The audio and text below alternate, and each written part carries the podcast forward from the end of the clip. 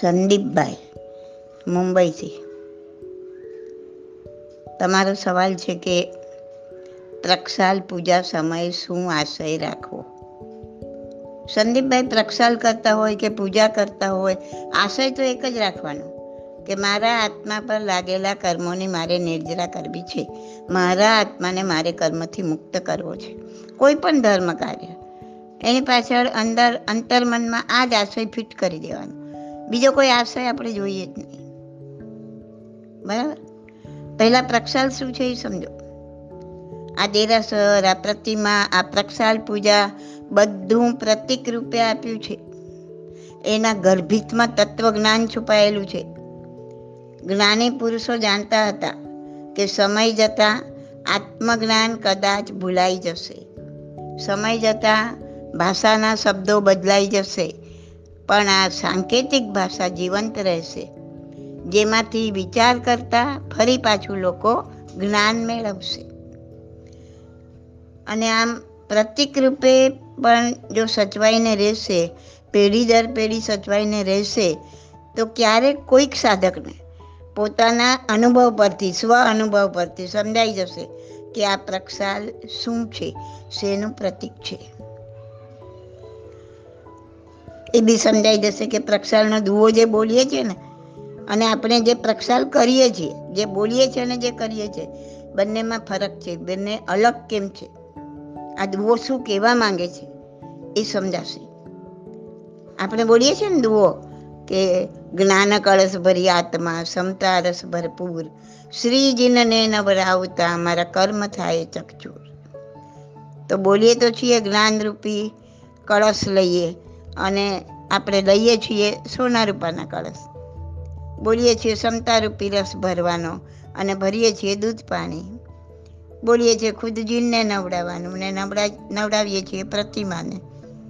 બરાબર ને? તો સમજો, દુહામાં સ્પષ્ટ કહ્યું છે કે જ્ઞાનરૂપી કળશ લઈ આત્મામાં ભરપૂર ક્ષમતારૂપી રસ ભરી જો જીનને નવડાવવામાં આવે એટલે કે પોતાની અંદર રહેલો જીનેશ્વર પોતાની અંદર જ રહેલા આત્મા પરમાત્માને નવડાવવામાં આવે તો કર્મ ચકચૂર થાય, કર્મને નિર્જરા થાય. હવે આગળ સમજો. જ્ઞાનરૂપી કળશ એટલે, કયું જ્ઞાન? એ જ્ઞાન કે આ પૂતગલ અનિત્ય છે અને જે અનિત્ય છે એના પ્રત્યે શું રાગ કરવો? શું દ્વેષ કરવો? એ જ્ઞાન એને હાજર કરી. આ જ્ઞાનને હાજર કરી.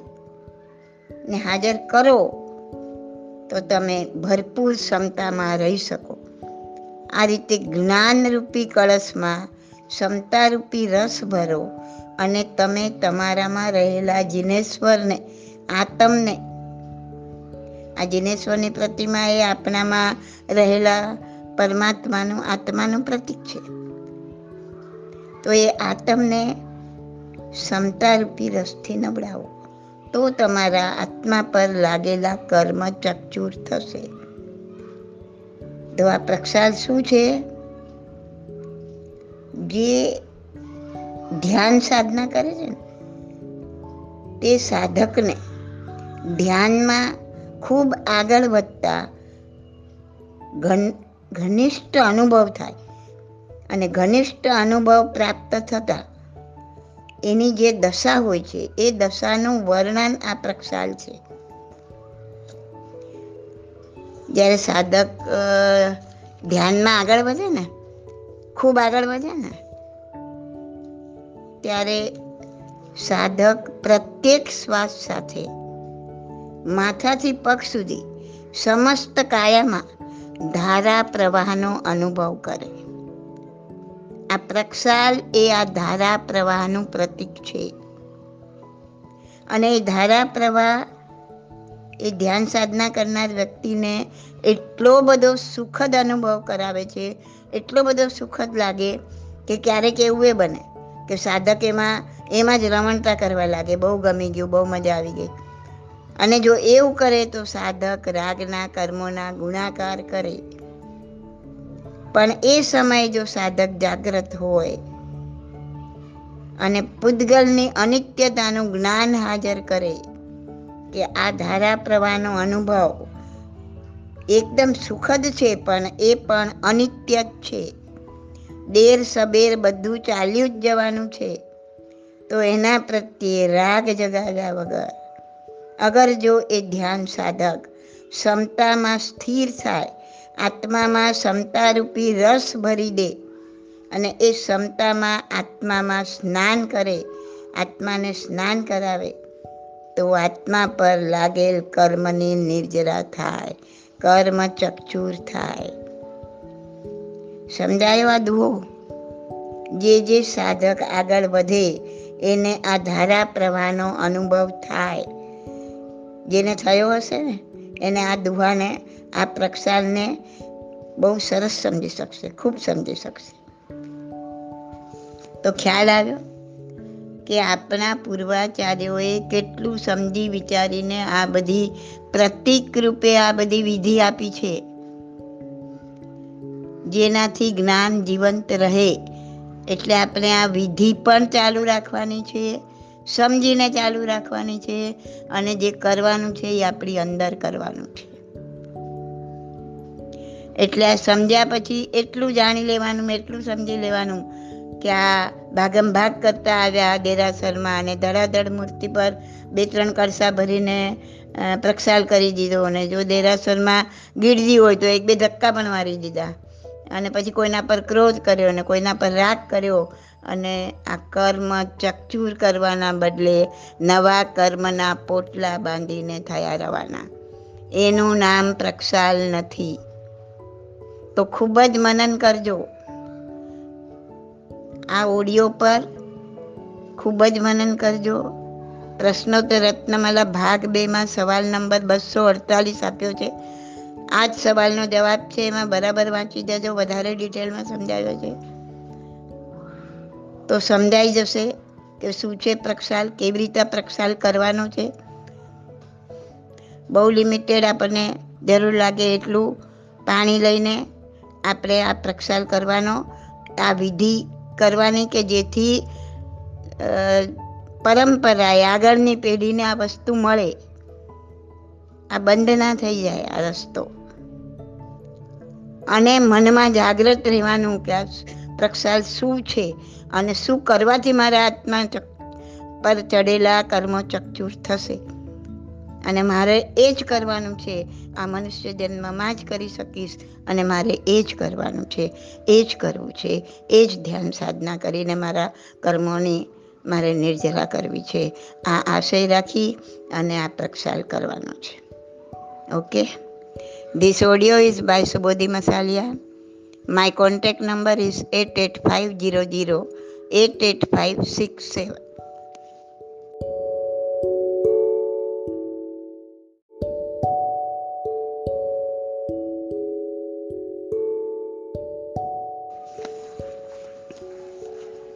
ભાઈ શ્રી તમારો સવાલ છે કે તીર્થંકર તો નિર્મોહી છે. પણ એવું જાણવા મળ્યું છે કે એમના રક્ષક દેવો પ્રસન્ન થાય અને આપણી પીડા, તકલીફ દૂર કરે.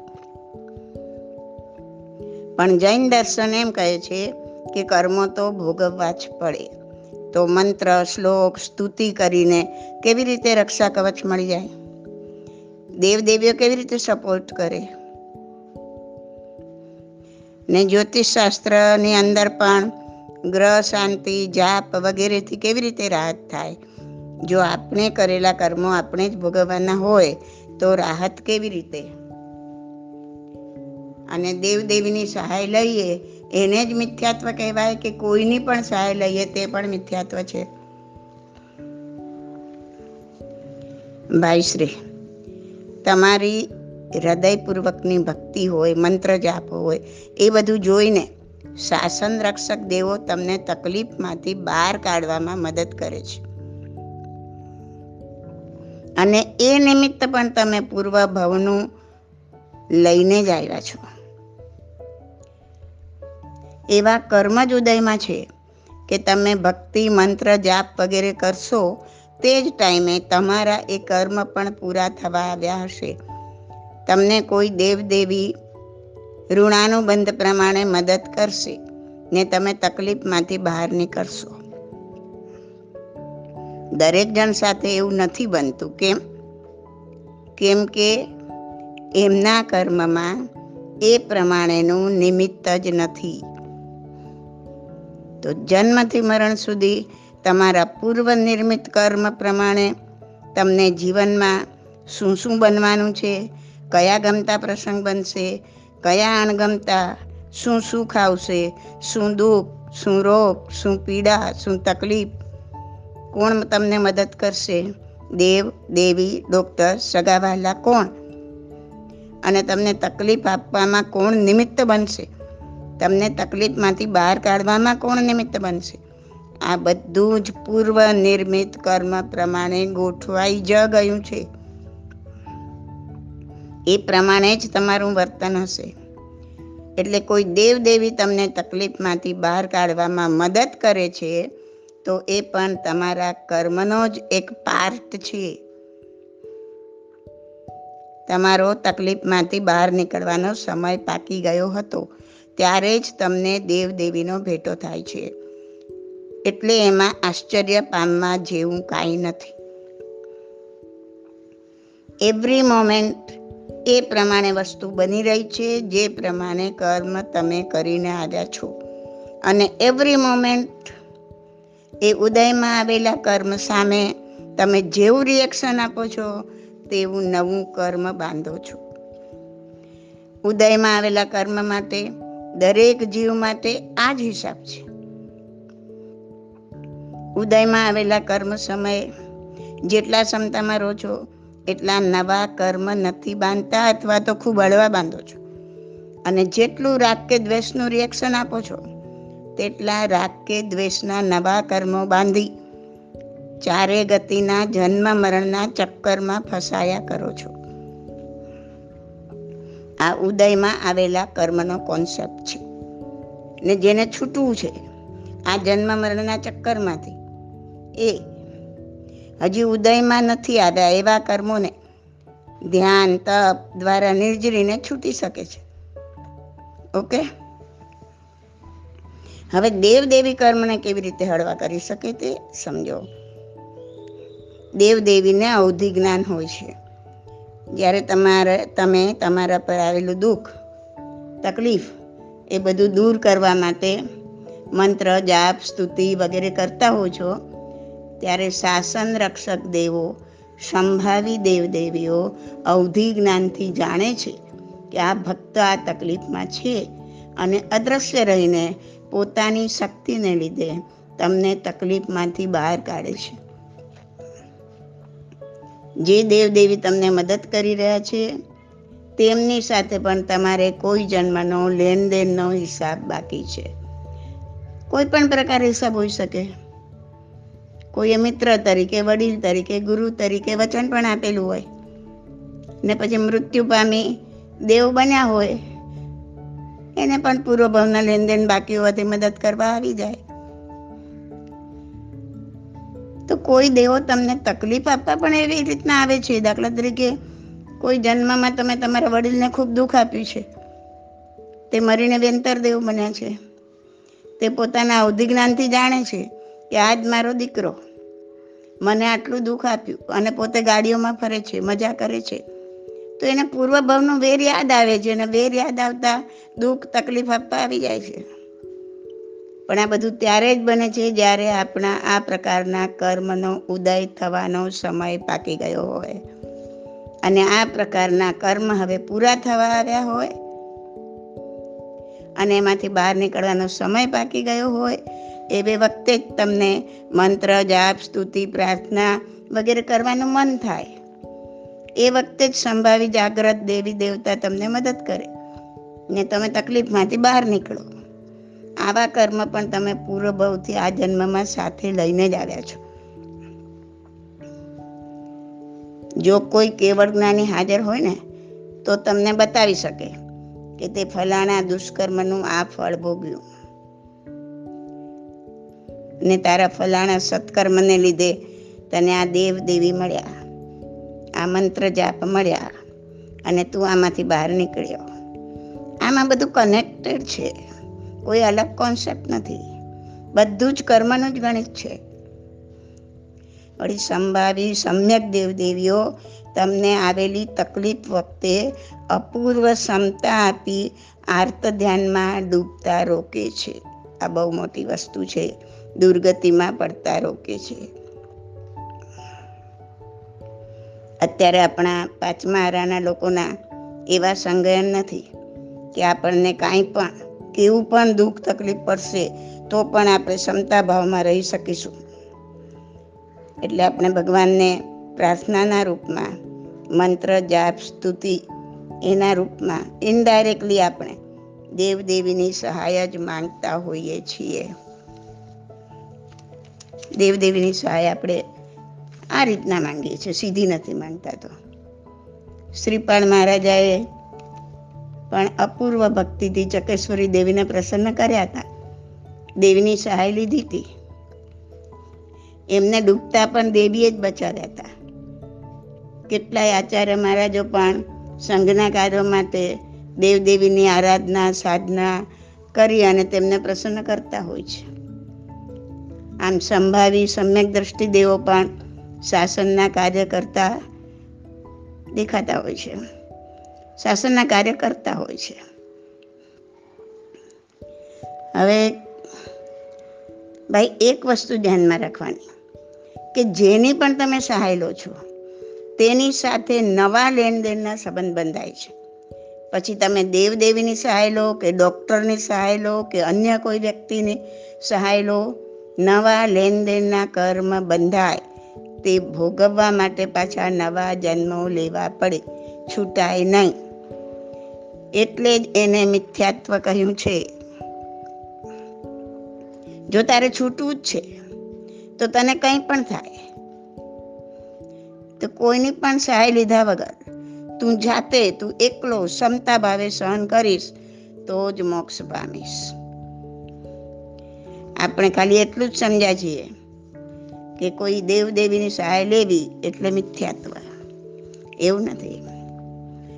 તમે તમારા પર આવેલી દુઃખ, તકલીફ, પીડા વગેરે દૂર કરવા માટે કોઈની પણ સહાય લો.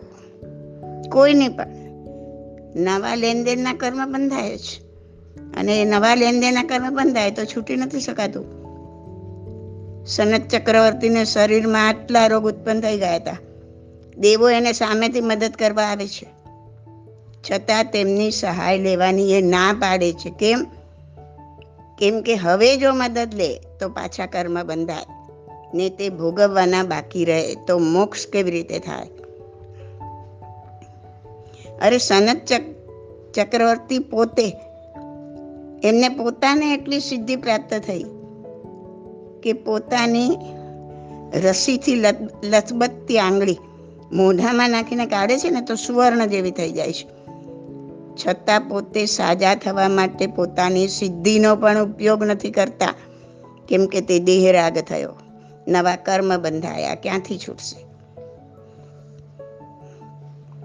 મહાવીરને ઇન્દ્ર મહારાજા ખુદ વિનંતી કરે છે કે હું તમારી સાથે તમારી સેવામાં હાજર રહું ભગવાન. ઘણા ઉપસર્ગ આવવાના છે. પણ ભગવાન કહે છે, ના મેં જન્મો જન્મ બીજાની સહાય લેવાની જ ભૂલ કરી છે. હવે નહીં કરું. જો સહાય લીધી હોત તો નવા કર્મના કરતા થાત. પાછા એમને ભૂખતા બનવું પડત. આમ છૂટત નહીં. માટે એને મિથ્યાત્વ કીધું છે. કોઈની પણ સહાય લેવી મિથ્યાત્વ. કેમ? કેમ કે સહાય લેવાથી નવા કર્મો લેનદેનના બંધાય છે અને છૂટાતું નથી. This is the concept